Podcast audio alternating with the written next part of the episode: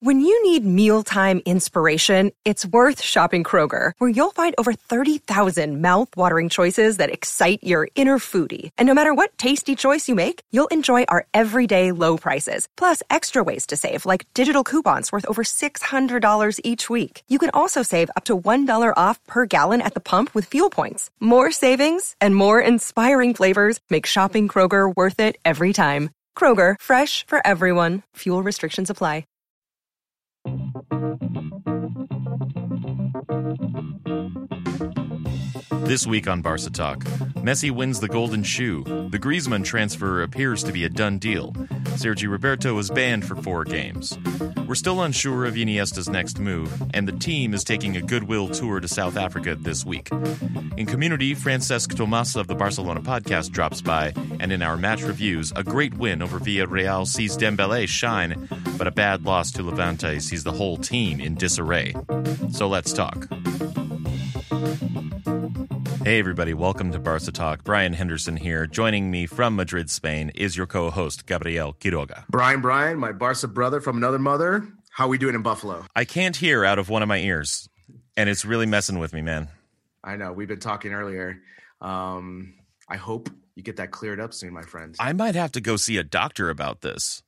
It's been yes. over. It's been happening for over a week now. Last week when we were recording and I was in Montreal, it was there a little bit, and over the last few days, it's just gotten worse. I'm I'm I'm like I'm deaf in my right ear. It's very yeah, very unnerving. Yeah, I mean, my my rule is usually after four days, if it doesn't go away, go visit the doctor. Yeah. So, so yeah, I'm gonna have them stick something in my ear and hopefully, I don't know, give me some antibiotics or there you go, whatever they need. I don't know.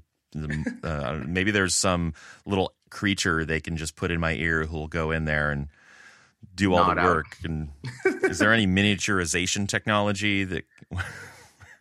uh, not yet, Brien. Not yet. There isn't. There isn't any of these aliens that you speak of that will come and nod your ear. So maybe uh, in the future, though. Bummer. All right. Yeah. Well, how are things in Madrid? Uh, better. Uh, as we were talking earlier, I'm working on this mega business plan because I'm trying to work on my visa to stay here long term. So that has been my project all weekend. So I have been uneventful. I've been a good boy this weekend, Brien. So you'd be proud.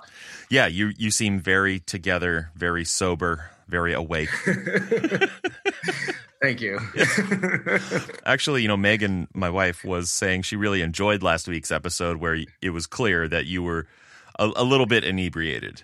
Yes, it, it, was a mixture. I would say it was about 2080 of me like being tired and inebriated. So yeah, because it was very late when we finally got yes, to record last yes. week. We're doing this the proper way. It's it's the proper way. It's morning or afternoon for me. It's early evening for you. We're we're being very professional this week.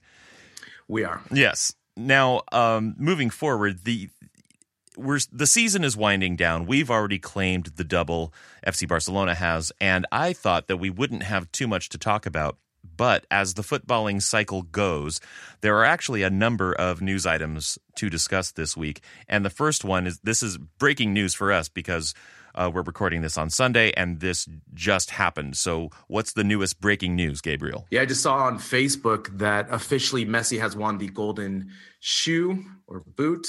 Is it shoe or boot? It depends what on what country you're in. Yeah. So uh, because Salah apparently got subbed off in the game and he does not he couldn't match Messi's scoring output. So again, what can you say? Another banner year for Messi and FC Barcelona. Yeah, and I'm trying to check the stats on this. How many golden shoes has it. Messi won at this point? This is going to be his fifth. Oh wow. Five yeah. Ballon d'Ors, five golden shoes. I lost count of his trophies. He's the top scorer in La Liga. He's the top assister in La Liga and a partridge in a pear tree. Yeah, and that's and that's what you get with Leo Messi. Yeah, exactly. So um, let's see. The overall, obviously, Messi with 34 goals. He has he has to. We're recording this this part right now before the Levante match, so he could even um, add to that scoring tonight. But as we sit right now, it's uh, 34 goals. Except Messi was not even on the squad for Levante.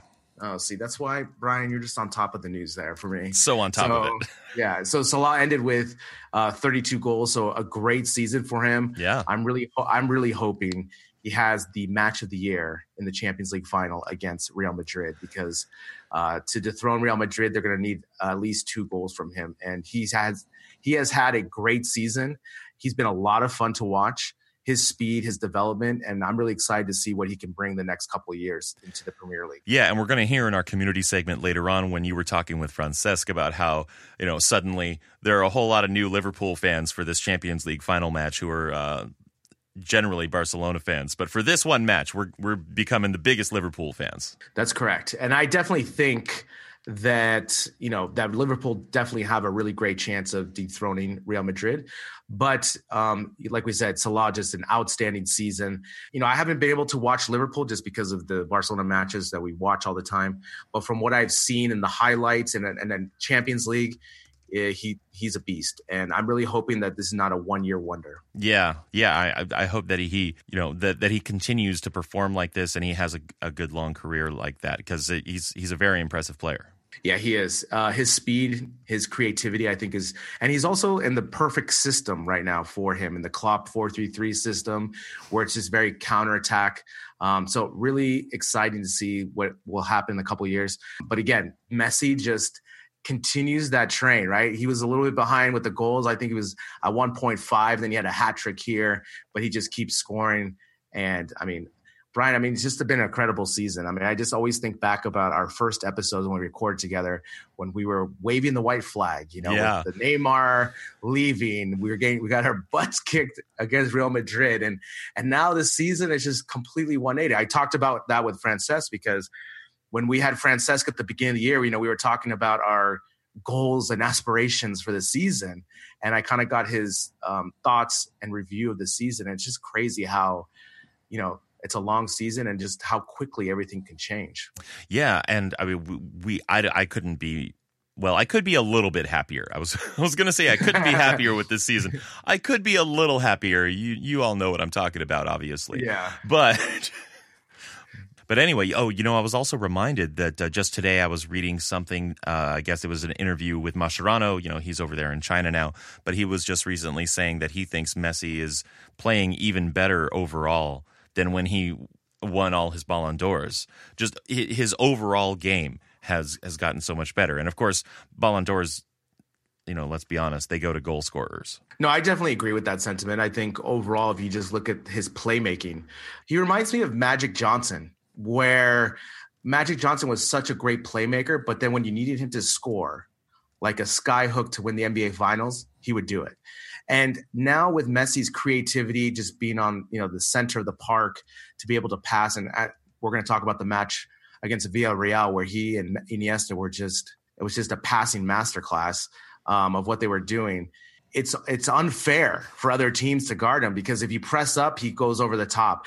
If you give him space, he's going to shoot. And so I just I am in total agreement with Mascherano that I think overall he's developing more into a playmaking, which includes goal scoring, but also assists. And I think that just makes him just an overall just lethal player. Well, yeah, and again, you know, he he just won the Golden Shoe. That's for all of yeah. Europe. So he's got the scoring chops, obviously, but yeah, his playmaking has also increased. He's increased his assist output as well. And we were also talking earlier this year about how his free kicks, as part of those goals, have really escalated this year. That's the other thing too, right? There was a, a track there where he had four goals in a row or five, a free kick, four, right? I think it was four free kicks. And, you know, there's less pressure on him to score just because of his ability to play, make, and involve others. And like I said, when we're going to talk about more about the Villarreal game, we had more balanced scoring from other players, but also Messi was able to create so much and create those passing um, to open up those spaces for other players they were able to convert. So I'm I'm still scared of our midfield going forward, but obviously with our attacking, and we're going to talk about the next news item with Griezmann uh, most likely coming I think you know we're just going to be able to score six goals, five goals, this type of output. That's going to make it really tough for other teams to beat us. Yeah, it is. I mean, as if it weren't already tough enough. Yeah. But let's quick fire through uh, some of our other news items. Uh, that was, I think, the big breaking news, and I'm super excited about that. That that Messi gets yet another golden shoe. But we got a few more items to talk about and go through them quickly. It looks as though Antoine Griezmann is in fact coming to Barcelona and the deal is done in principle. The newspaper Sport reported that a meeting took place between Griezmann, his sister Maud, and a legal advisor close to their family and high-level Barcelona executives at a meeting near the Camp Nou back in April.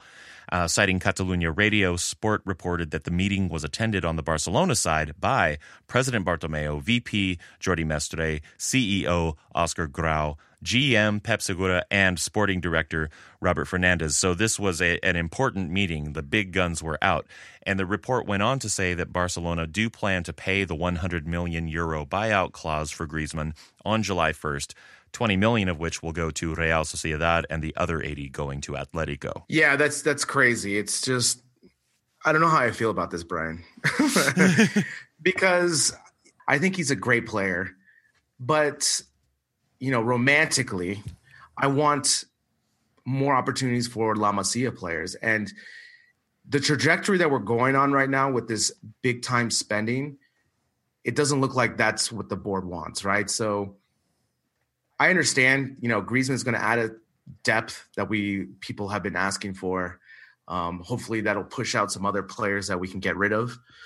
But at the same time, I just I don't like this Galactico type of trajectory that we're on.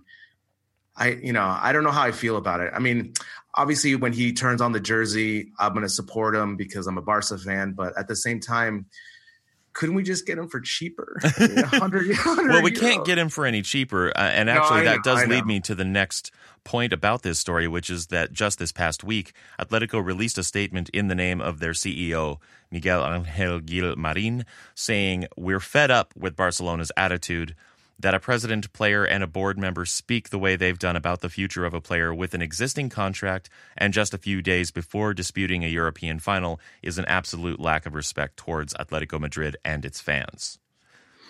I agree. There's no love for, yeah, for I mean, Barcelona I mean, at Atletico. I agree. But the thing is, I don't understand how Barcelona is not going to get sanctioned for this, you know, for this kind of open um, tampering type of pre-contract negotiation transfer because you're not really not allowed to do that. Now you can kind of um, you know say stuff in the press like we're interested and maybe something like that, but at the same time you can't just like out negotiate when the player's still under contract. You have to wait for those transfer windows. That's what it's for. This happens a lot in the NBA where players do the uh, contract negotiations because they're not legally binded. They can just be like, "Oh, I'm just talking to my friend." And but the way that Barcelona has come out with this meeting and so forth, this is the opposite of that. And I'm surprised that La Liga may not go after them for some sort of tampering rules or whatnot, and find uh, FC Barcelona for this type of um, I don't know behind behind the door behind the wall kind of deals that shouldn't happen. You have to wait for the transfer window to do that. Right. Well, I mean, yeah, it's not really a backroom deal. It's it's at this point, it's pretty out in the open. Front but yeah, exactly. but there's still a problem with the timing. Exactly, and that's the thing is that you. Can, I mean, I'm pretty sure, just you know, just in my uh, overall experience in professional sports, you have to wait for these windows. And I know maybe there's a handler for Griezmann who's legally not associated with him that can reach out to Barcelona and say, Griezmann is interested. Let's start kind of working on this deal that's the way it kind of gets done in pro- professional sports. You know, it's through like uh, third person handlers and this type of thing to not be associated legally. But the way this has been, you know, brought about all year long, to me, I just feel like Barcelona has broken the rules, and I feel like there could be a big sanction, especially how much Tebas loves FC Barcelona, right? I mean, this is just another reason for him to go after us. So, I mean, again, I have mixed feelings. I know he's going to add a lot to our team, but again, I think it just limits Dembele's development, and um, we'll see. I mean, this is all really this signing is really just to help us in Champions League performances for the following years. Right, and just my final note on that is that it, this reminds me of what we were saying about the board earlier on in this season. You know, we've we've more or less. Uh, curtailed our criticisms of the organization and the head office, the president, and such in the last few months. But when we started this season, we had plenty of negative things to say about Bartomeu and the whole the whole board and how they were going about things. And you know, they managed to avoid any culpability for any wrongdoing, even though there were a number of investigations going on around them, trials, and that sort of thing. And everyone has gotten out clean. But here we are again in, in a situation where it looks like they're going to be under a lot of scrutiny. I mean, I still don't like them. I mean, I still don't agree with how they're running this just because I think they could be more financially sound and, you know, like we talked about with the La Masia thing. But, um, you know, there's so much pressure now as we've talked. You know, it's funny because recording this podcast this year, I've really noticed how fickle our fellow culés are with winning and day-to-day performances, you know. And I know, you know, it's been a great season, two doubles, but obviously we just that elusive Champions League that we wanted. And with the pressure from culés and the money that they get or potential loss that they don't get, that's why they're going to make these huge signings. But as we've seen in Real Madrid two times when they pulled the Galacticos era, on paper it works, but you don't really necessarily get all the performances that you desire. Right. Well, that's the other thing is you know, silverware is one thing, and that's supposed to be what you're fighting for. But a lot of the presidents, CEOs of these clubs, what they're actually doing is thinking of it as a business. And if they have these Galacticos, then that's good for the bottom line. Exactly, because it's it's uh, shirt sales, um, especially with the new stadium that they want to develop, um, sponsorship deals, all these other things. So it's a slippery slope, my friend, because the way we're headed, it just it just seems as though we're going we're headed to a European Super League. You know, yeah, we're only the top eight teams, and I don't want that. I definitely don't want that. I love having the domestic league and having these Champions League matches because they seem more special. But if if there's this eight team super team all that super league all the time, I think it loses that kind of cachet that that big time game status. You know, we're seeing it now with um, you know with Real Madrid and being linked up with Neymar. I don't know if you've read that. Yes, that Neymar might be coming this summer, and that's going to cost them three hundred million euros to get him, which is that's like that's like a price of a car. which car? the most expensive car in the world, right? I'm just kidding. That's but three, a custom Bugatti. Yeah, exactly. But a 300 million euro transfer, that's just insane. Yeah, insane. and then he'll get injured and he won't even play. Yeah. yeah. All right. Yeah. So next thing, Sergi Roberto. Uh, he has been handed a four-game ban by the RFEF's competition committee after his dismissal in the Clasico. The suspension will run for the rest of this season and will have Sergi out of the first leg of the Spanish Super Cup next season. By comparison, earlier this year, the same RFEF committee banned Marcelo of Real Madrid for only two games after a similar offense to the one that Sergi was sent off for. Against Levante, Marcelo kicked Lerma, received only a two game ban, and then it was reduced to only one on appeal. And Barcelona have filed an appeal to reduce Sergi's ban. On both occasions, the referee was Hernandez Hernandez, who is tied with David Fernandez Borbalan for red cards this year at four. At the same time, strangely, he is further down the list for yellows and yellow to reds. I think Sergio Roberto should have got eight games for this. Really? No, no, of course not.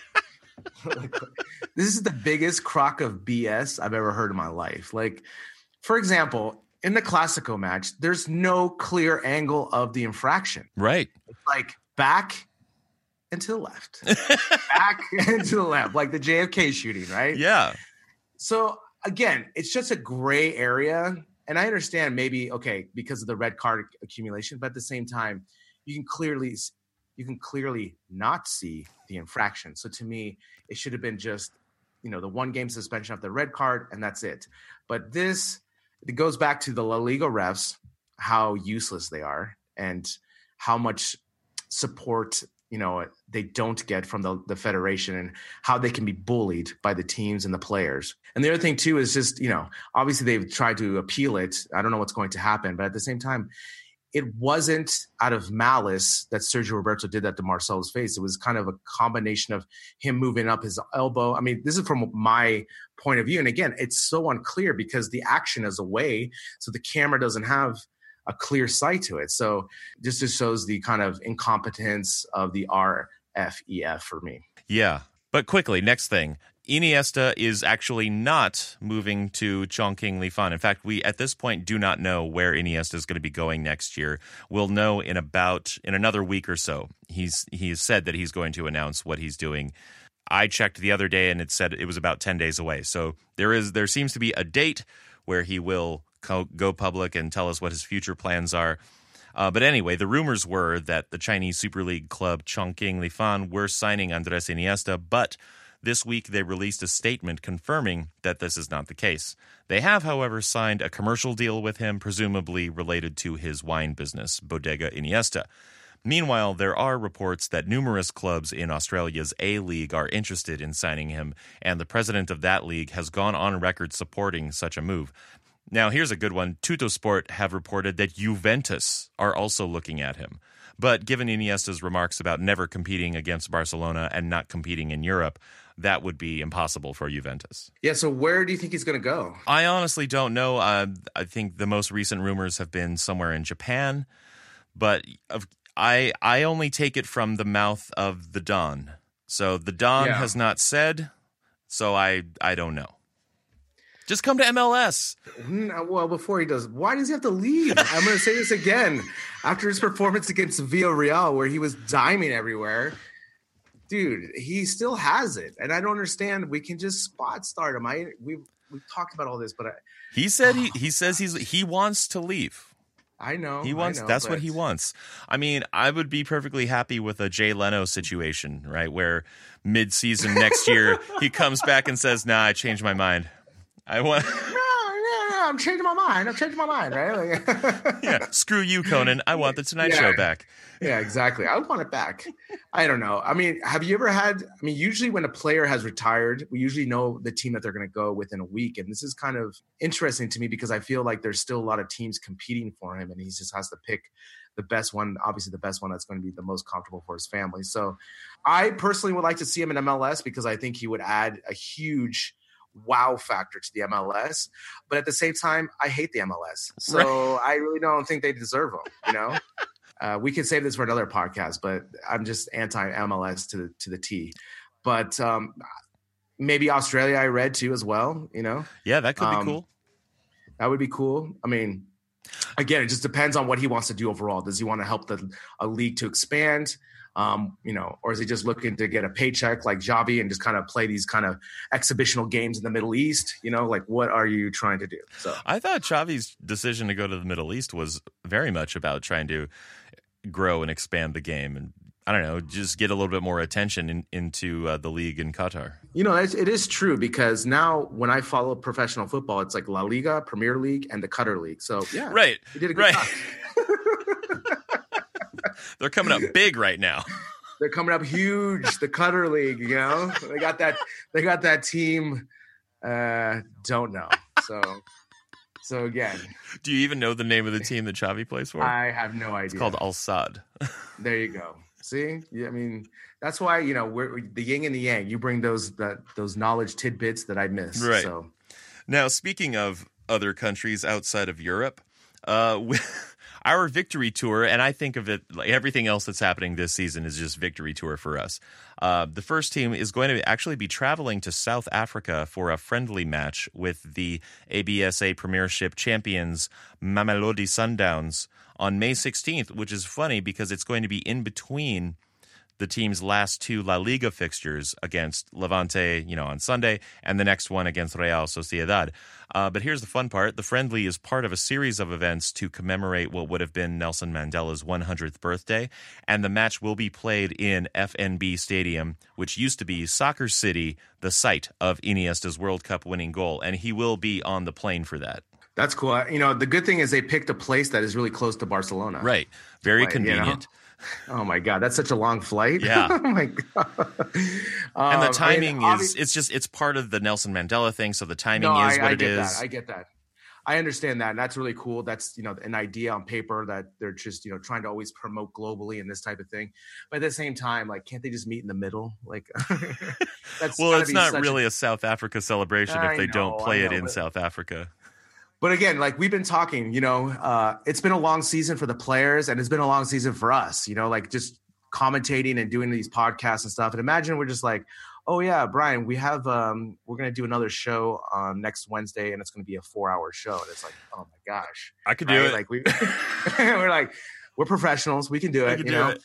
and it's the same thing with this. It's just, you know, I I'm totally behind the global and the idea of this because of Nelson Mandela and all that, but at the same time can't they bring the team to Barcelona? you know, just think- broadcast I it, simulcast it in Soccer Yeah. City.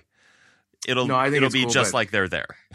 So, like, how many days are they going to go? You know, that's the thing. Like, you go there for a night, spend the night, play the game, come back. Jeez. Yeah, it's probably going to be uh at least a three day trip. Um, Oh my gosh. And I would anticipate that we're gonna see, you know, Paco and Dina and and them are gonna see some action. Maybe I don't know. I mean, because it could go either way, right? We could send all the big stars, have them play in Africa, and then the following week against Real Sociedad, just put the B team in. Yeah, that's true. That is true. It could work either way, Um, honestly. Yeah, exactly. I actually would prefer that. They just roll out the B team against Sociedad and just let everyone rest and just kind of, you know, take Iniesta off at, you know, after the second half for his last game. So I again, it's this is part of being such a huge conglomerate that FC Barcelona is becoming or is, you know, just you have all these all these uh, matches, pre-matches, celebrations all across the world. You know, it's not just in Europe anymore. You know, like we've seen them in Asia and the U.S.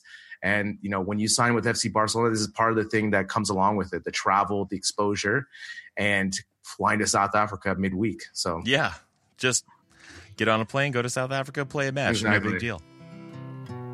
Now, this week in our community, uh, Gabriel spoke to our friend Francesc Tomas from the Barcelona podcast, where they look back on our season, look ahead to our midfield prospects for next year, talk about the influx of fans Liverpool is getting from us in the Champions League final, and you'll hear a first hand account from Francesc about a young Andres Iniesta. I really enjoyed cutting this together, and I hope you enjoy giving it a listen.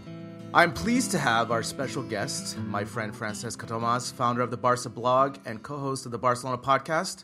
Welcome, Francesco, to the Barca Talk. Oh, well, it's an absolute pleasure to be here. Thank you very much for having me. Yeah, definitely. So, you know, we talked earlier this year uh, when we were both on each other's podcast, and we talked briefly about our hopes and dreams for the season.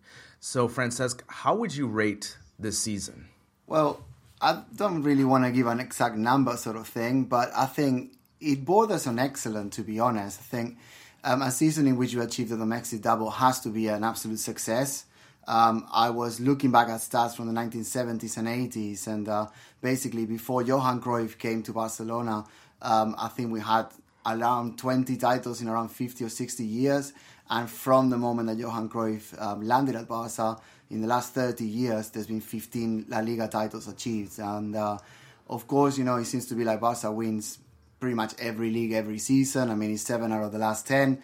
But I think it is remarkable to know that we are in a position in that every single year we're challenging for the three titles. As, as we've said in our podcast as well several times, I think the most important thing is to notice that La Liga, the, the league, the domestic league, is the most important trophy. Um, I do understand that Champions League obviously gets people hugely excited, but the best team normally does win La Liga, and that doesn't always happen in Champions League. Of course, I do understand that eh, people are disappointed. So am I. You know, um, the, the defeat in Roma is something that we're never really going to forget. Um, I was trying to be very mature and, and sort of get over it. A week after, two weeks have gone, three weeks have gone, and it still really hurts. And I think it's going to be one of those defeats that are going to stay with us forever. And to be honest, I think as bad as it is and as disappointing as it is, we don't have the Champions League final coming up in a couple of weeks.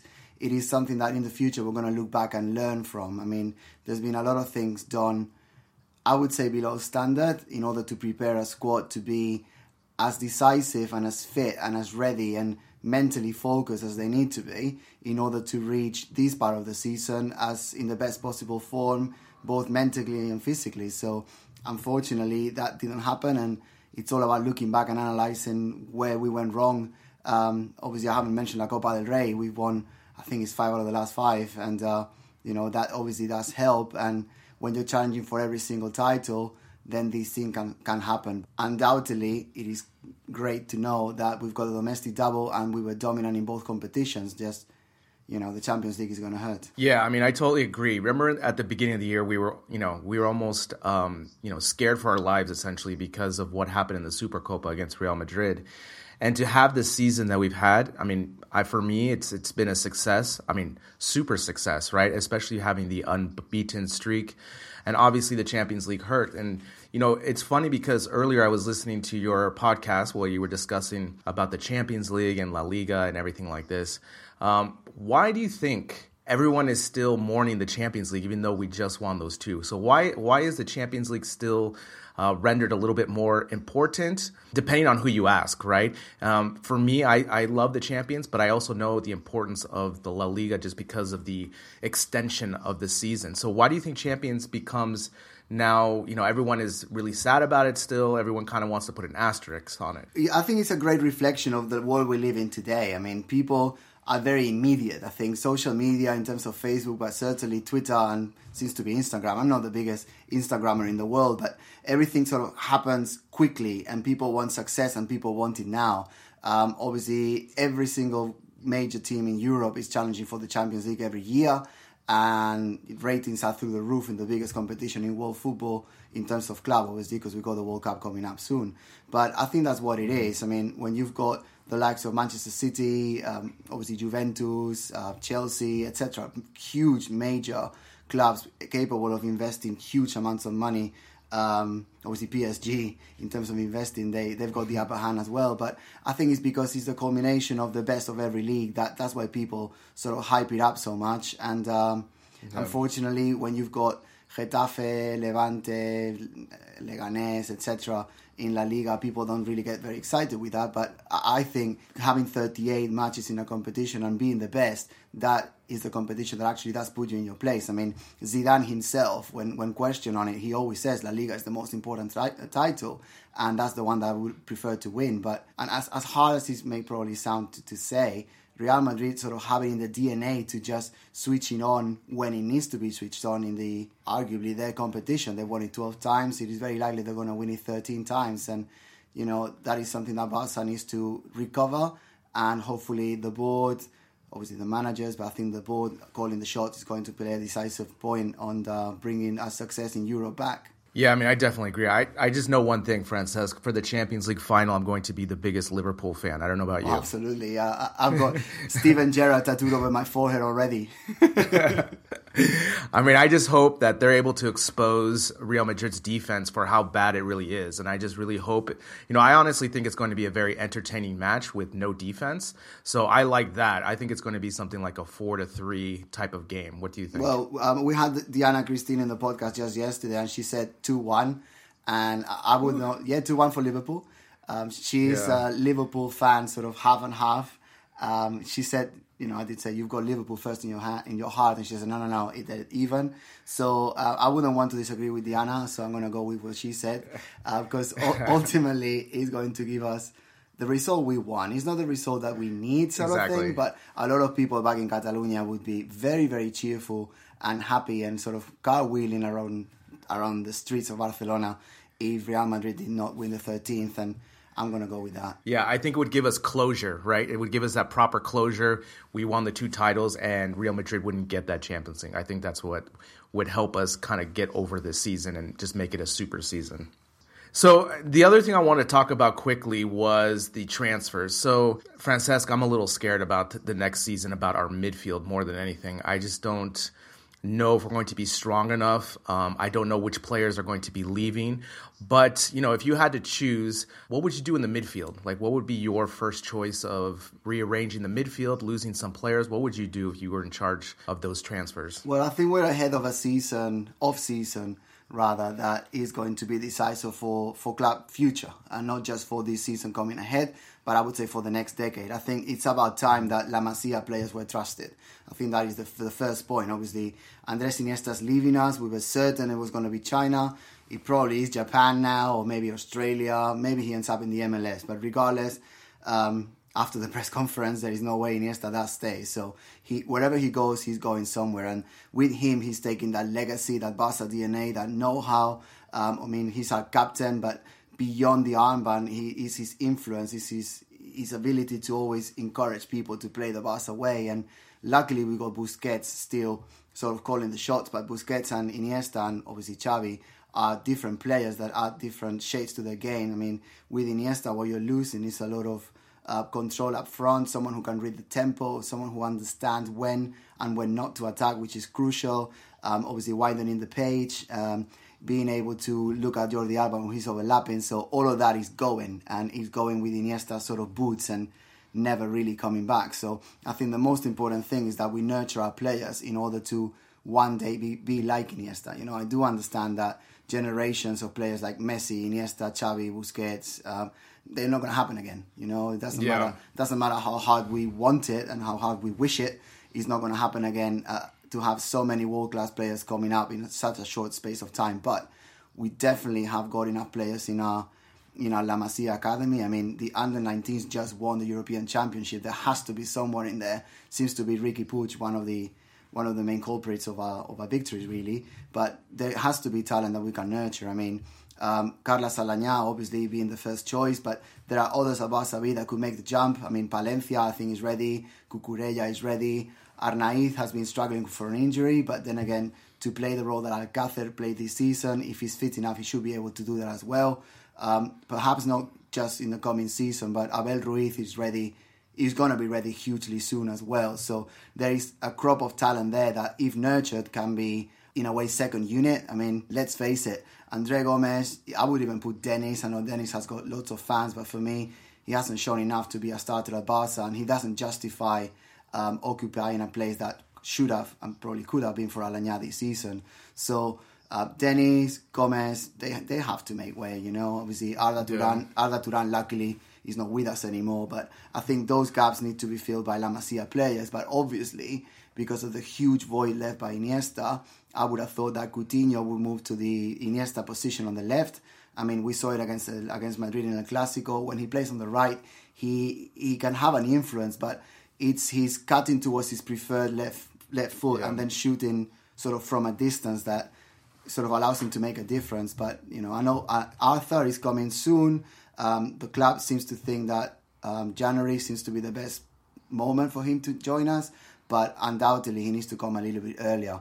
I mean, beyond that, I think we just have to trust that Busquets is going to continue to be influential. Um, I know he had a lot of haters at the beginning of the season, but Rakitic has been an absolute beast in the middle.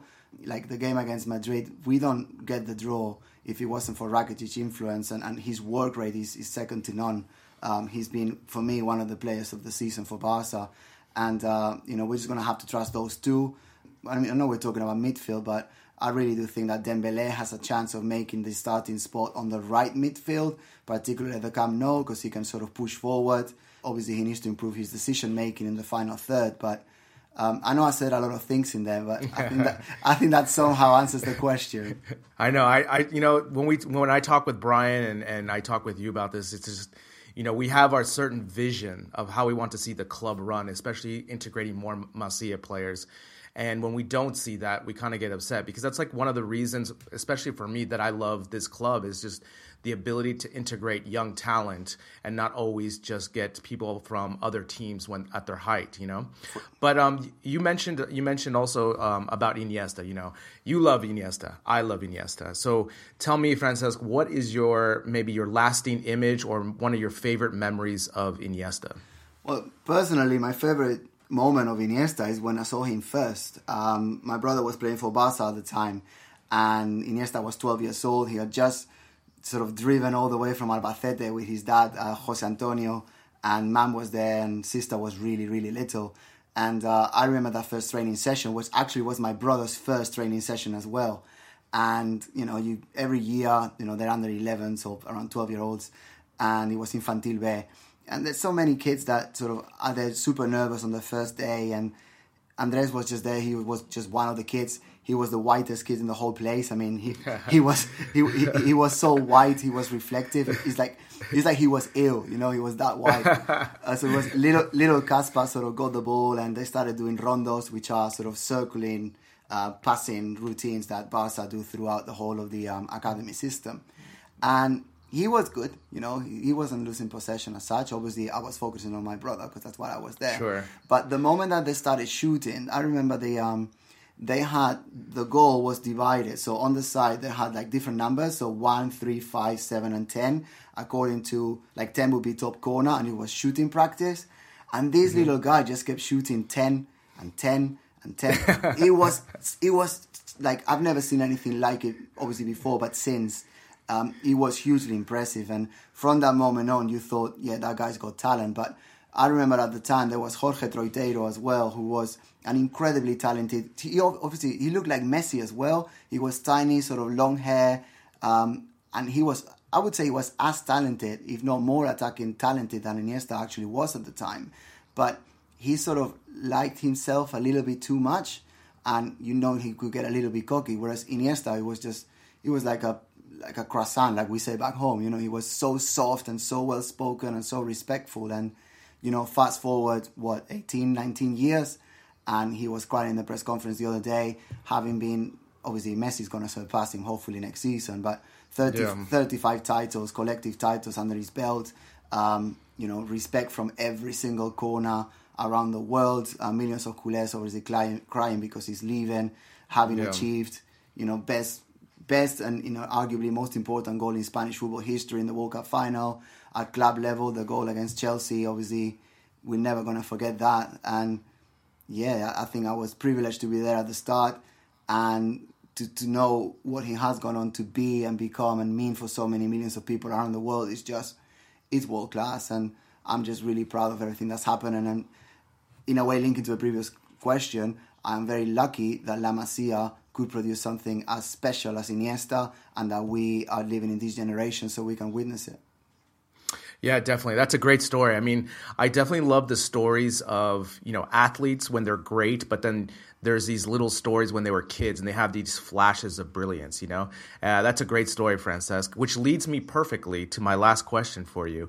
Now, obviously, you're Spanish um, with the World Cup coming this summer. I'm very excited about the World Cup. I, I love the World Cup. It's one of my favorite uh, sporting events, especially since it only happens every four years. So, how do you think Spain will do this year? Do you think they'll do better than the last World Cup? And then also, what do you think is their best lineup?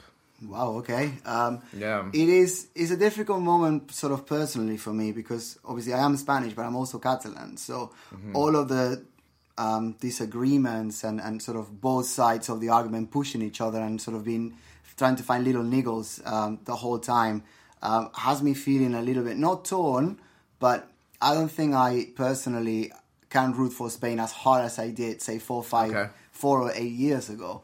Um, sure. But that put that to one side. Obviously, um, the, the the shape of the Spanish team has changed um, in the last World Cup, and definitely eight years ago uh, when we won it all. Basically, um, it was Barca dominating the team, and uh, the Spanish team was at the heart. It was Barca really, with uh, sprinkles of greatness from like obviously Sergio Ramos, uh, Iniesta, arguably Fernando Torres, um, and, and that that was a different shape up. Obviously now the Barca players are not as prominent. I think it would be good to see what Iniesta can do in his last great tournament. Um, Jordi Alba, Piqué, obviously are definite starters, and so is Busquets. But beyond that, it's going to be hard to see any Barca players really having an impact. Um, the Madrid players and obviously Atletico players, so Madrid-based players, sure. are going to be sort of the, the main heart of the team.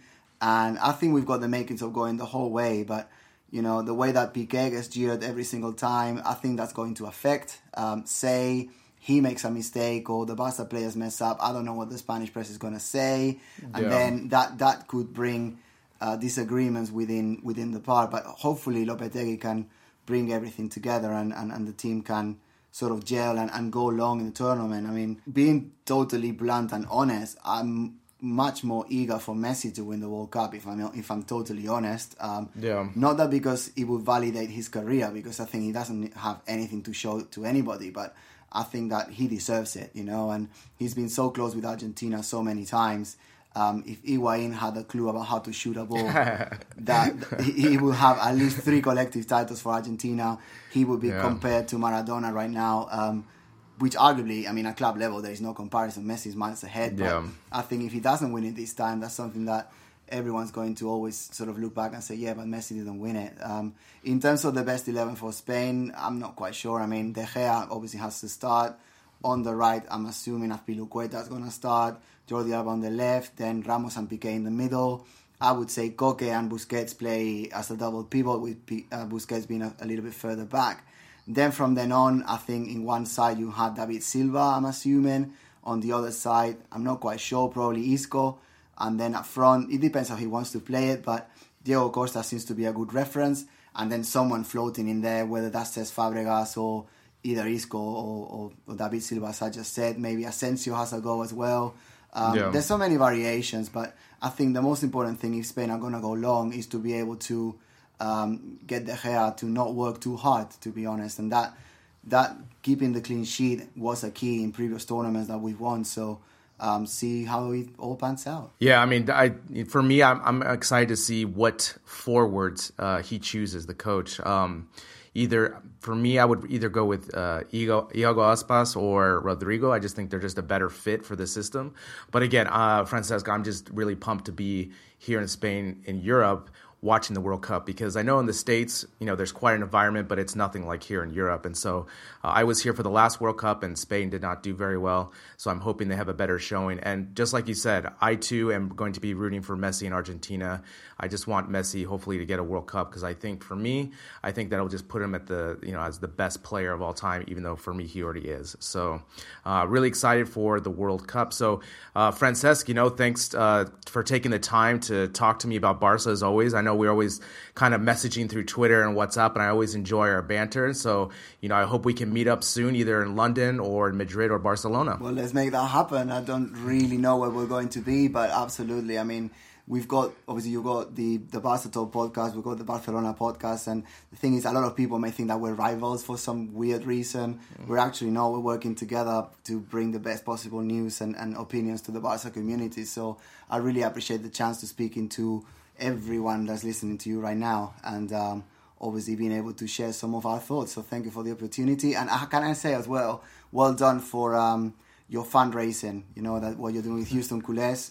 Um, I think what you're doing is remarkable. So very impressed, and obviously if you are listening to this and you haven't donated, yes, just go find me, whatever Gabriel tells you after this. But um, absolutely, um, go and chip in. Uh, we are going to after this um, interview is finished uh, the Barcelona podcast is going to chip in as well. Um, so we're going to do that right now. That's great. Thanks a lot, Francesc. And uh, like I said, you know, hopefully we can meet up, and you know, we should definitely try to plan um, a game in the future to, to you know to combine our podcast and our audience for some sort of event. I think that would be really really cool. Well, let's see what we can do. Let's. Um, yeah. The sky's the limit. The sky is the limit. Well, Francesc, we'll talk to you soon. Muchas gracias. You know, Gabriel, I've already ordered my Liverpool temporary tattoos. I just I just ordered them today. They're only three pounds.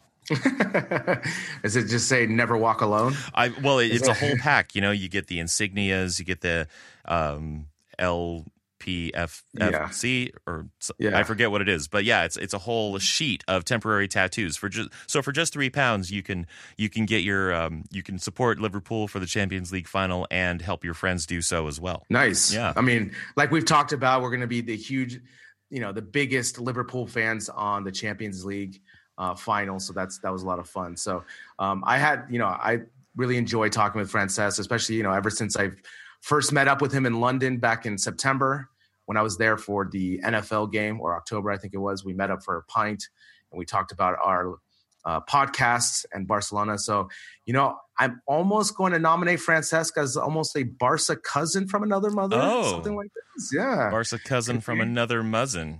yeah, yeah, yeah, exactly. So, um, sorry, that was bad. but uh, no, I th- I want to thank Francesca for giving us his time, and I always enjoy talking um, FC Barcelona with him, especially with his unique insight, especially with um, his brother's story and his story about Andres Iniesta.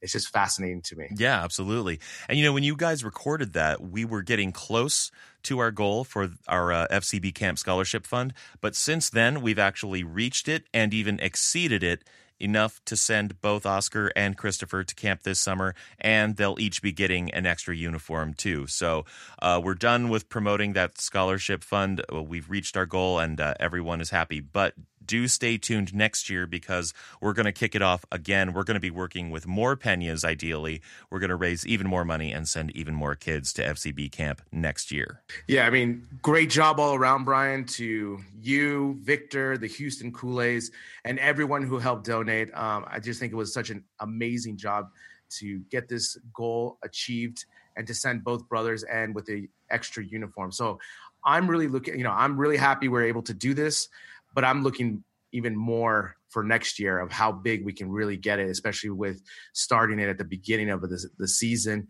with both Clásicos and having the same ideas with the raffle and different peñas. I just think we can send more kids and it would just be a greater community project going forward. Absolutely. Now, finally, as the season winds down, you know, we're starting to get excited for the World Cup. But for Barca, what do you think about how our midfield will shape up next year? And what do you think of this Griezmann transfer? Drop us a line at barcatalk.net or leave a message on the phone line at 716 795 2853. Now, for Barca B and FCB Femení, Barca B finally got a win this weekend in a 3 2 victory over Sporting Gijon, and FCB Femení enjoyed a 5 0 win over Levante, but they will have to settle for second place this year, as Atletico held on to their lead with a 6 1 victory over Zaragoza. We will have a full discussion about both of those situations this Thursday on our Patreon Extra, so to check that out, become a Barca Talk supporter for $3 a month. Just go to barcatalk.net slash support to become a supporter. Now let's get into this Villarreal match. This happened last Tuesday. It was making up for match day 34, which had to be rescheduled because of the Copa del Rey final. And we came out with a 5 1 victory. It was uh, quite the show. And I think Dembele was really the, the shining star to come out of it for, for the most part. But let's start with the lineup, right? We had Cillessen in goal, Semedo, Piqué, Vermaelen, and Digne in the back four, Busquets, Pauli, Iniesta, Coutinho, Dembele and Messi. Yeah, I mean, I equate this almost to an exhibition match, right? Um, it was definitely part been, of the victory tour, right? Exactly, right. And it's uh, yeah, um, especially with Cillessen in goal, um, the lineup we rolled out. Um, this is what I want to see, but I also want to see this throughout the season. Not the Cillessen change, but this kind of lineup. I think you know you can see the mixture of subs and star players, right, or starters and it worked well for the most part. I know Villarreal is not that strong this year, but this is the type of match that we should do it at home with subs in April, you know, right. or in, in March. You know, this type of match at home. I always feel you go with lesser players at home, right, and your star players away. You know, like you you can go with a little bit more lax lineup at home because they'll be more comfortable. The home crowd is going to be behind them. They have less pressure. But when they're playing away, and you, if we rolled out this lineup, let's say, against Real Sociedad away, I would be very, very nervous. But at home against Villarreal, perfectly fine with that. Yeah, and you know, I think the biggest changes were in the back four. Obviously, uh, Piqué was mm-hmm. the only star defender in that lineup, right? We had Semedo, Vermaelen, and Digne. And Vermaelen did a great job filling in for Umtiti when he was injured this season. Uh, turns out that when he's healthy and he, you know, feels good, he actually is a good buy. He's a good center back for us yeah. to have. He can deliver. But uh, Semedo and Digne were definitely the um, the ones who stood out as being you know slightly you know from the bench, right? Bench players. And that's what I'm saying. Like they they had the support of the crowd. They looked good, you know. And that's the thing against Villarreal at home. These players are going to perform better, and they're going to give us a nice victory. Now, if these players played away, maybe Digne has a bad pass here and there, and his confidence kind of goes a slippery slope the other way, right? So that's why, like this type of lineup, we should play this throughout the season. We don't have to play it everywhere. As long as look, we have sprinkled in Coutinho, Messi, and Dembele, and Iniesta. Obviously, we won't have them next year, but that still gives us enough attacking. And as we saw in the first half, I mean, Barcelona was on fire. How many chances they had? They had so many chances. They had tons of chances, and they scored three goals. You know, Correct. and that first goal, and this is where I think Dembele was really started to shine. It was so early on. Uh, you know, it was Coutinho got the goal, but it was Dembele's run and resulting shot that was blocked that Coutinho got on the end of, and. I mean, the, the shot that Dembele made, the goalkeeper didn't even punch it to safety. It took everything he had to just get his hands to it at all. And Coutinho was just on the other end of that to put it away easily. Yeah, definitely. You know, the thing is with uh, with Dembele, you know, he's shown flashes. And you can just see in this match, for example, just how much more comfortable he was. Now, for me, he still holds on to the ball a little too much.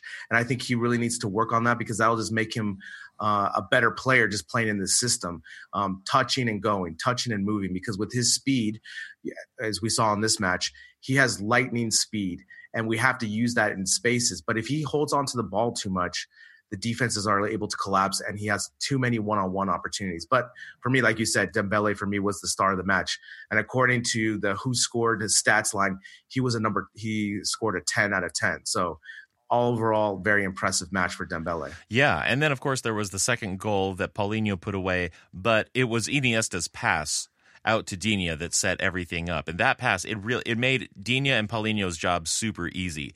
And what's funny is like on the replay, beIN had the virtual wall to show that Digne mm-hmm. had part of his shoulder barely on the other side of that wall. so they're not saying yeah. that he was offside or or anything, yeah. but they were just showing it and how tight it was. And at, at, that moment, Phil Schoen remarked that so often they complain about how offside calls are, you know, denying goals. And Ray Hudson's response made all the sense in the world to me, which is that, you know, that's what people are coming to see is goals. Yeah. It's a real bummer when, you know, all these offside calls, especially the really tight ones. It wasn't exactly. in this case, but whenever those really tight offside calls deny a goal, it's like, man, what did we come here to see? We didn't come here to see offsides get called. and the refs are not the stars of the game, right? So, right. Um, Stop that, making it you know, about me, you, refs. Yeah, exactly. But again, it's for me. It starts with the Iniesta pass to be able to see that the perfect weight that he gives to Digne to roll onto. I know. And then obviously Digne's center. You know, if he waits a half second later or half second after, um, it doesn't have the same. You know, Pauly got open because of that pass, and of course, Pauly hustling like he always does was able to just stick his big toe again and just get another goal for the season. So, how many goals is that for him this year? That's crazy. That's nine, nine or ten.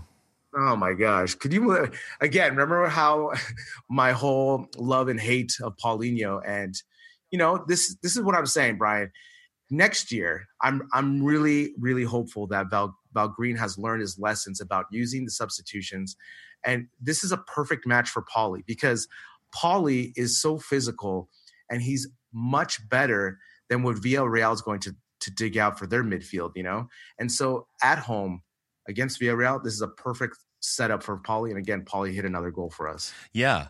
But then, oh man, like I could talk about this goal, this next one for a while, actually. This was the 45 minute goal from Messi.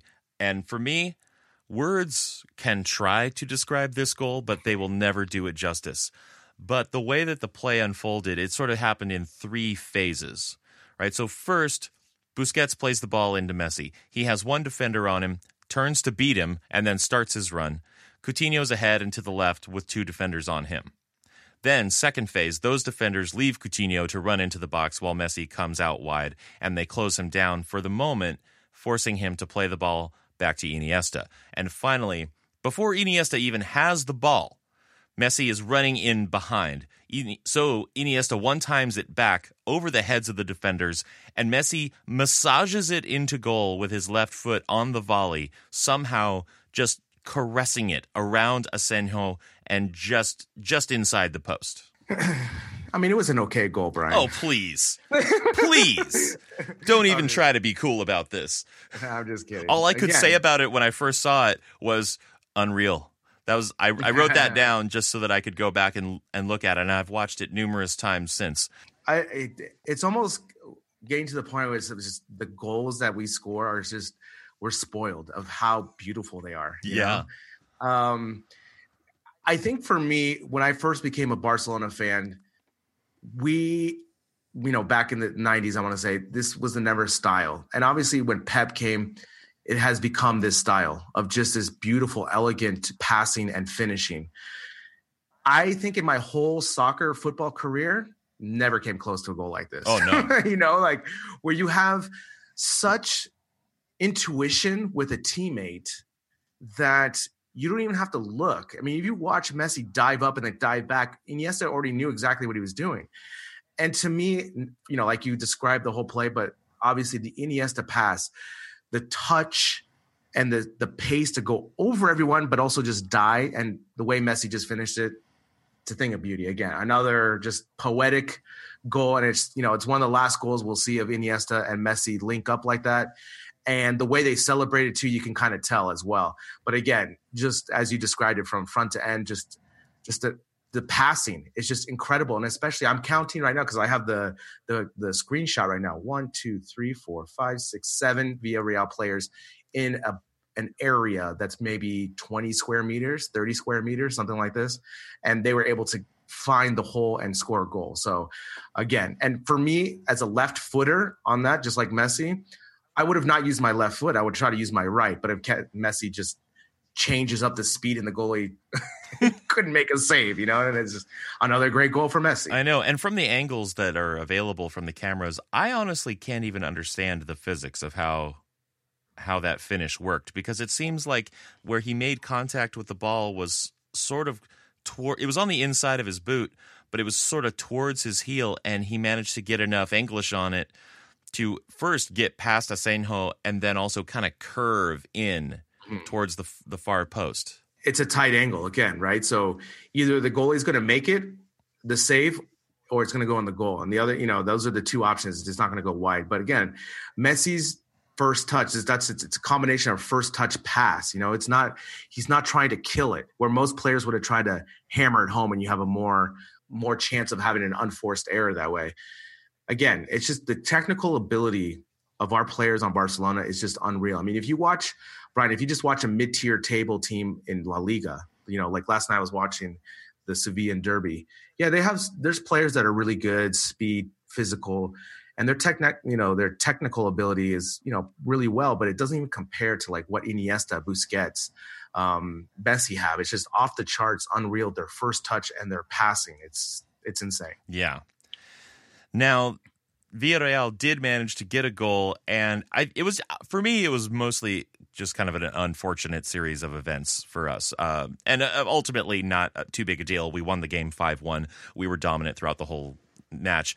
But Fornals took the shot, and I don't even think that initial shot was actually on frame, but it somehow, well, but it banked off of Sansone to get into the opposite corner of the goal. So Cillessen was already going the direction of the original shot, and then it banked off of Sansone to to go into the goal. And it was just one of those kind of fluky things, right? Or was there some bad defending going on? No, no, it was fluky. And I, I, I put, I was going to put on my notes.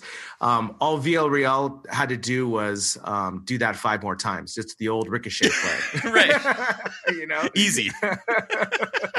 just have a guy in the center, and I'm going to kick the shit out of the ball to you, and then just you know, and we'll get another goal that way. And just make sure uh, it's not a handball, and we'll be fine. No, nah, it's a fluke goal. I mean, obviously Villarreal in the second half had some more opportunities, but at the same time, we were in cruise control. Yeah, you know, up three nothing. Of course. And to me, it was just um, a fluke goal. It was really not that much bad defending. It just it hit the ricochet. Cillessen was on the ground, and it just you know went the other way. So what are you gonna do? Yeah, what are you gonna do now? It, but in the latter half um, of of this second half of the match. This is where Dembele started scoring his goals, but the first one he got in the 87th minute, so we're almost out of time. Dembele gets his first goal of the match, and really this was all Rakitic actually. He was out wide playing attacking midfielder like he used to but hasn't been doing lately for us.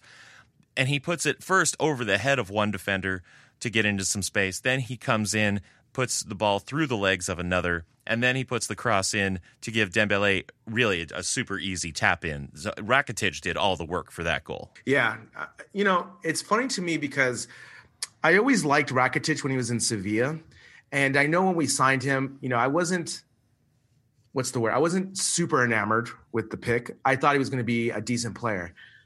But man, Brien, he has had one of these seasons this year that have been off the charts. He has gone up to another level. And he had a great season, his first season, the Champions League uh, victory, where he had a major role. But I feel this season, not only has he been important to our midfield, he just does the things he knows what he has to do and he just does them really well. Like he's not asked to make all these crazy plays and so forth. Unfortunately, Brien, he had his worst match against Roma. Right. And I and I don't fault him at that for that because he was so tired. He needed a rest for that, you know?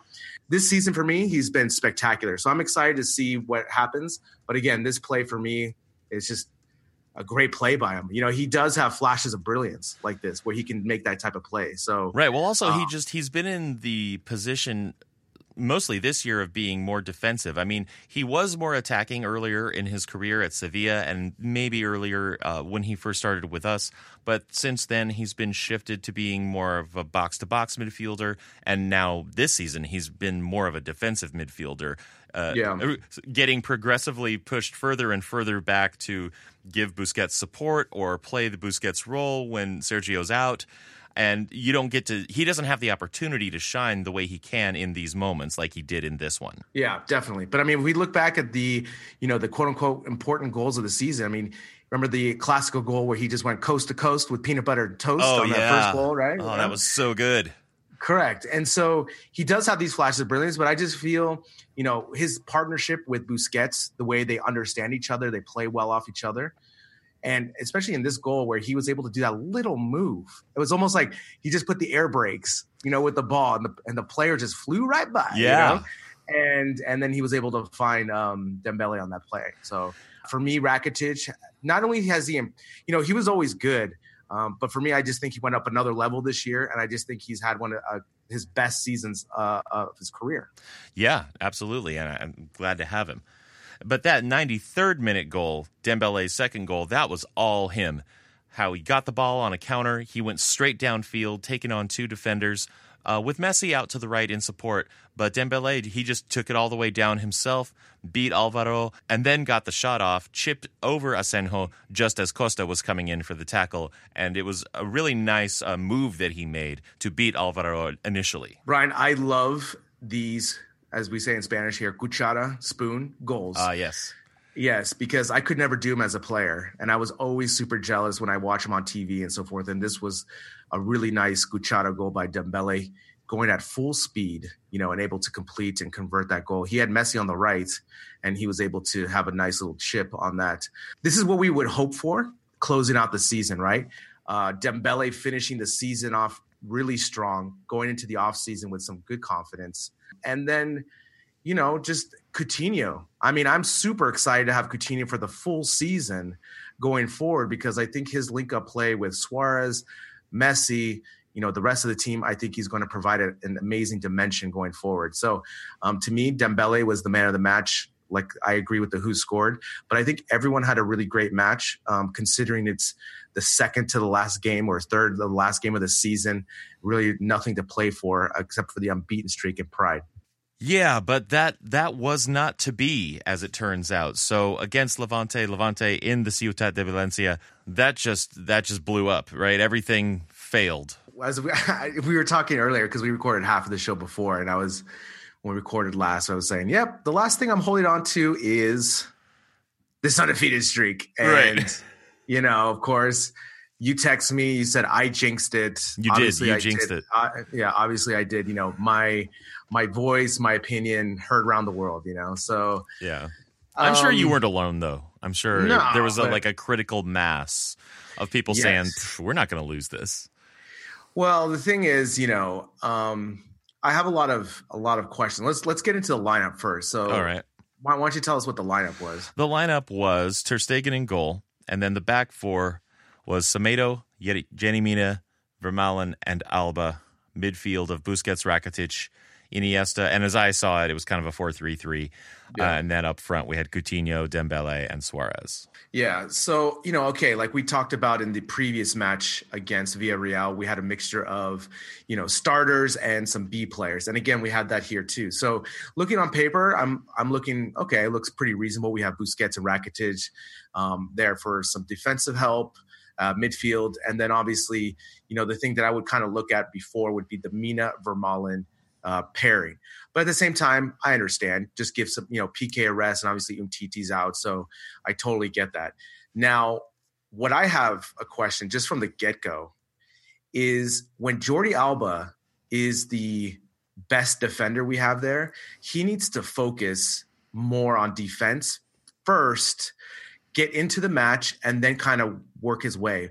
But for me, I just think that you know, a bunch of our players, we kind of just kind of cruised through this. We just thought that we are going to just go through, uh, you know, head to Valencia and just get this easy victory. And obviously, you know, when we play away with a B team, like I just said earlier in the Villarreal match, it puts a lot of pressure on these players who normally don't get that pressure. And obviously, Mina and Vermaelen just, you know, not their best match ever.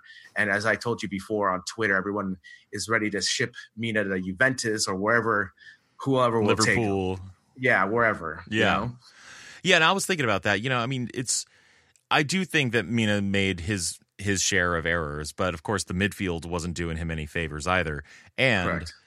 you got him with Vermaelen, and I'm not sure how much the two of them have played together. So when your central defensive pairing are two guys who haven't seen a whole lot of minutes at all over the season, let alone together, you can't expect very great results. Yeah, and that's the other thing is that you know Semedo too. You know, I for me Semedo and Alba uh, left Mina and Vermaelen to dry too often early in the match. You know, especially since they haven't played well together, I just feel like you need to just focus on defense. Be solid back four, not a back two with two wings going up and down. Because Levante just exposed us because of the lack of communication, chemistry that was Mina and Vermaelen. So I know this is probably this is the first time that they played together, and like you said, maybe in practice they paired up, but it's not the same when you're away in a La Liga. Right. And even though Vermaelen had to come off with an injury fairly early on in the game, uh, it was, let's see, uh, PK came on for him around the Yeah. 30th minute or so. They were down to 10 men because Vermaelen was off the pitch already injured, and that's when Levante scored their second one. But even when PK came on, things were still not clicking, right? They weren't firing. Yeah. And of course, now we're down two goals and we're just now we're trying to really push forward. PK is turning into a forward player more often than a defensive player. So even when PK come, came on, there he wasn't like the voice of defensive reason, Correct. right? Exactly. he was like, Yeah, "I'm yeah. going to get in there. I'm going to Yeah. help." And the other thing too for PK, he probably you know is on the bench. He's like, yeah, I'm not even gonna play today.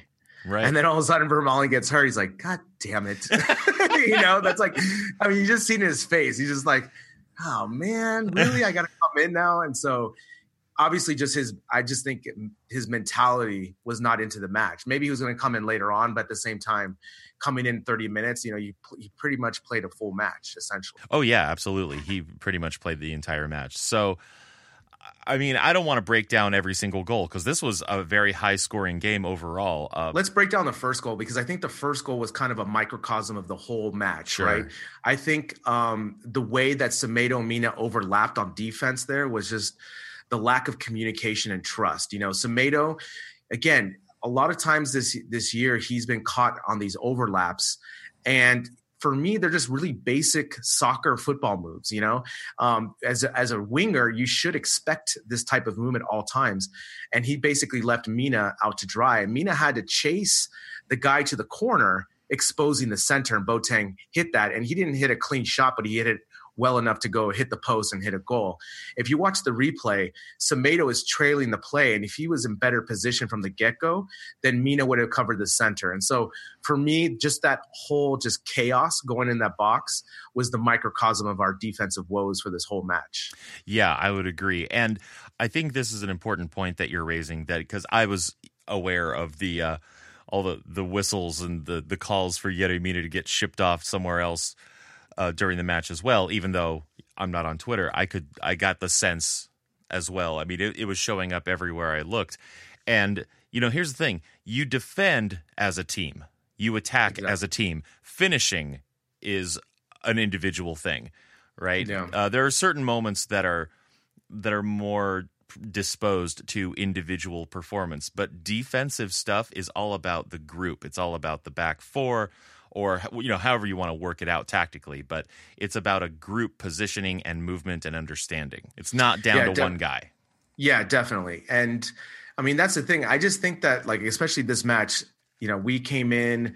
Um, I I just think Busquets and Rakitic didn't have their best matches. Their passing accuracy was not that great. Yeah. and also just their intensity was just not there. I mean, you can just see it.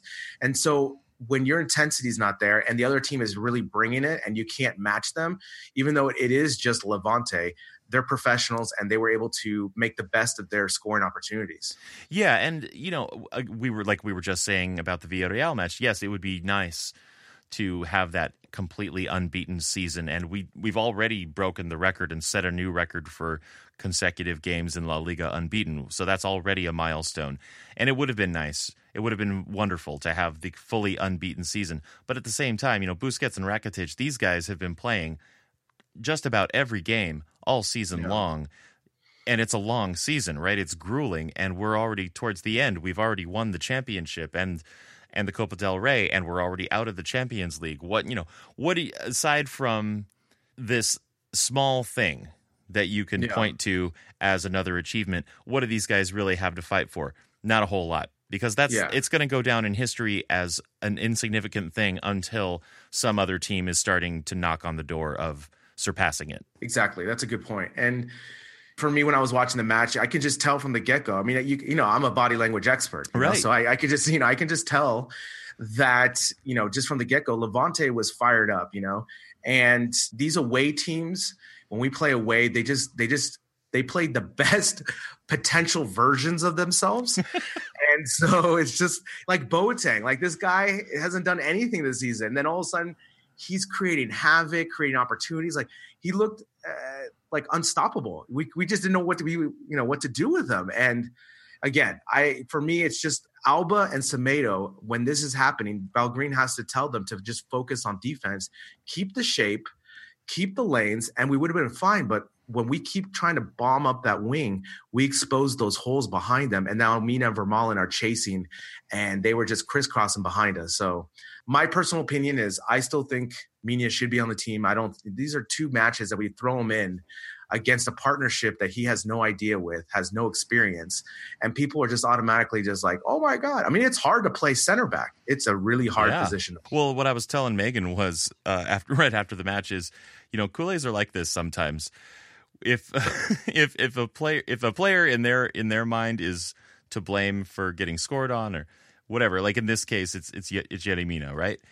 Yeah, it, it, they they have no patience for yeah. a new signing who can't deliver immediately, unless they came from La Masia. Then yeah. they'll get all the slack in the world, right? Yeah. If Yerry Mina had come through La Masia, they'd be like, well, you know, he he made some errors, you know, but uh, he's, you know, he'll come along. And I and I can sympathize with that actually because we we've talked many many times about how I, am the same way. I give extra slack to a La Masia player than I do to a new signing. But, you know, Yerry Mina, he's only 23. He came in mid-season. He hasn't seen that many minutes.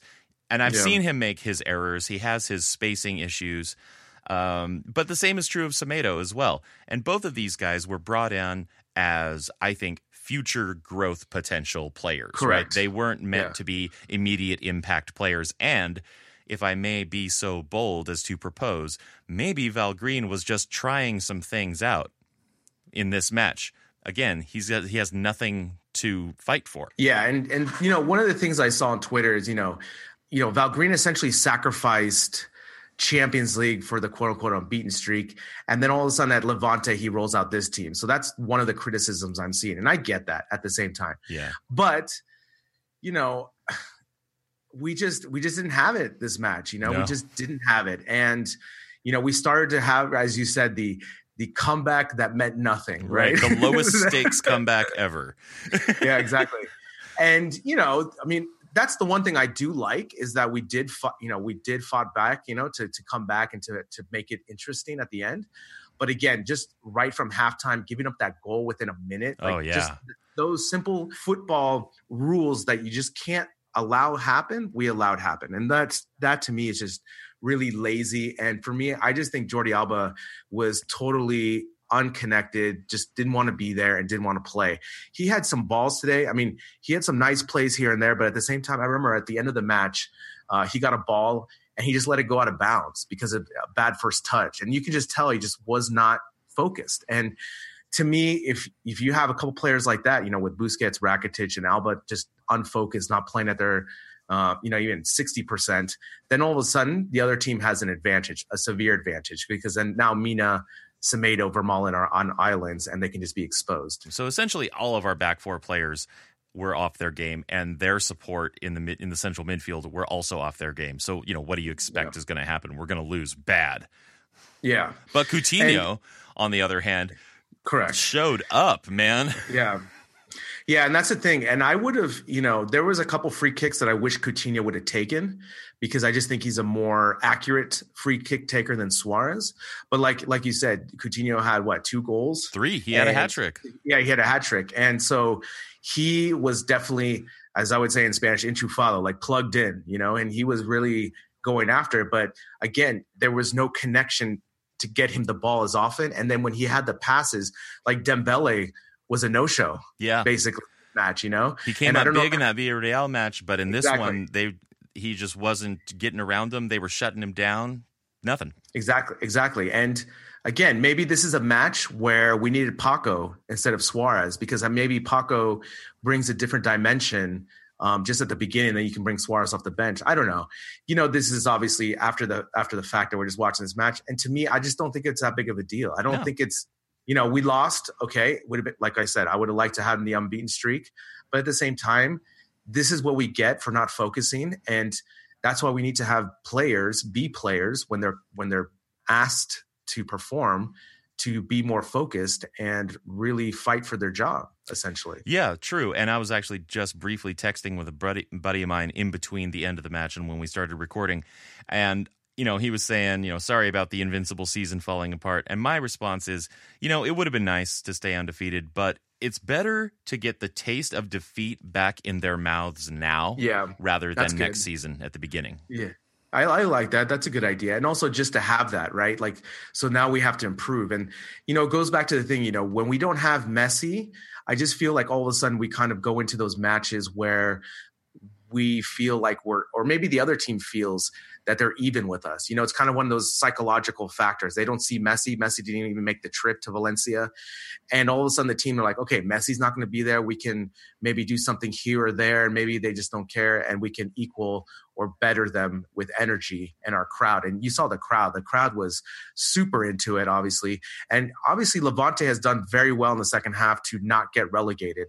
Um, they won enough games in the second half to really um, you know survive La Liga and you know they're going to continue on La Liga next season but again they just they just brought it to us and even with the 5-1 lead we almost came back as well Yeah, we came so close, and I, I really, for a moment, thought that that we could make it happen, and we because we were getting a lot of chances towards the end of the match, and they were pretty good chances. But then also, I think that there was something about you know that the mental game was also still breaking down, and we weren't finishing some of our better opportunities and putting them away. and that's the thing right? We were I think we had 5-4 in the 70th minute. So I definitely thought you know with 20 minutes left it was going to give us enough opportunities. And if you know Suarez missed a really bad header he was completely open. And uh, those are some of the things that you know Suarez for all the great things he does sometimes fundamentally like on that header all he had to do was just put it on target. He skies it you know and you don't know when you're going to get all those opportunities again but again like you say here a bittersweet hat trick for Coutinho Yeah, so you know, but I mean, I'm you know with Coutinho, man, I'm I'm really excited for what the upcoming season is going to be because you know what he's been able to do for this second half in these La Liga matches. He's really come in on with with goal scoring, playmaking, the passing, and he just his energy is something that I like about him. The way his his movement is, and you know, especially having him fresh for the Champions League campaign next season, I think is definitely going to help us uh, to hopefully advance further in the Champions League next season. Yes, and I've been reading things this past week about Coutinho on Barcelona versus Coutinho at Liverpool, and of course, you know his skill, his his invention, his um, you know his ability to see, his vision. Those are all the same, but apparently he's been uh, really increasing his work rate here at Barcelona above what he was putting in in his performances at Liverpool, and that's what we're seeing. Also, we're seeing a really good work rate come out of him, in addition to all of his great skills. And so, I'm anticipating that Coutinho is really going to be the man to fill in that spot that belongs to Iniesta. And of course, Yeah. he said that you know there is no substitute for Iniesta. We agree. There is no. You can't be the new Iniesta. There's no such thing, Yeah. right? It's kind of like, despite all the people saying, you know, so and so is the next Messi or whatever, there is no next Messi, right? He's one of a kind, and so the same is true of Iniesta. But I do think that in that left mid position, attacking left mid position, Coutinho is going to be fantastic next year, and we could still start getting into back into a 4-3-3 kind of thing with him in there. Yeah, I totally agree. And the other thing too, I just think also just the change in leagues for Coutinho. I think the two things, as small as they may seem, I think the weather playing here in Spain definitely is going to help him because you know obviously the climate in, in the UK is a lot colder. This is more uh, you know Barcelona is more similar to Brazilian weather. It's just a, it's just uh, happy weather to play in football, right? Like it's just good weather. Then the other thing too is just the competition that here in La Liga we don't slide tackle as often as we do in the or as they do in the EPL. So I think also that so maybe he's able to work harder because also he's not taking a lot of challenges as he did in the EPL. And I think overall like like we said, I just think his work rate and his ability to score goals like he has been, um, you know, it, the future is bright with him, and I'm really excited to see, especially what he does in the World Cup and also in the upcoming season. The other thing too, did you notice the goals of Levante were absolute golazos too? Oh yeah, they all were. you know, and that's the other thing. It's yeah, they were defensive breakdowns, and you know, um, but again, it was just oh man, like that that I think was the fourth one where the guy just hits it on top of the box and the upper 90 did. I mean, that was a golazo. And so, you know, those are things that you just can't predict. But at the same time, we should have done better. Yes. Now, I do want to finish this up actually with a question for our listeners. To respond to this, please drop us a line at barcatalk.net or give us a call on the phone line 716 795 2853. And my question is should, in your opinion, we've expressed our opinion, but in your opinion, should Yerry Mina be sent to another club? Should he be exiled? Or should he be kept on with us? Give us your responses and feedback, and we will talk about it next week on the last episode of the season of Barca Talk. I personally think Mina's here today. We need to give him a full season, and I think he will get better because of his size. I think it's something that we could use. But again, I just think overall, just as you stated earlier, defense, team defense is a team concept, and you just can't blame one player. Yeah, on those one, uh, like two or three of the goals, yeah, Mina is right in the middle of it. But before it even got to that point, it was turnovers, bad passing, bad um, communication running back, and just letting Levante run rampant on us.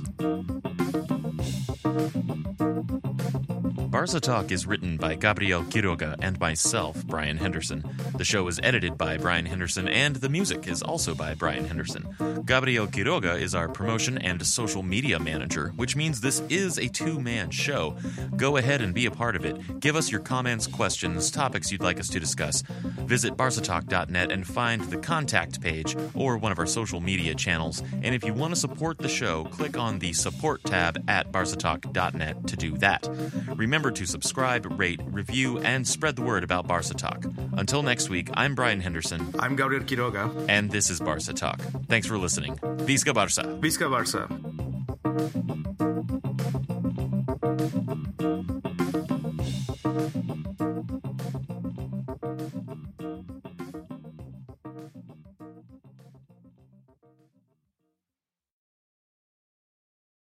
Sports Social Podcast Network.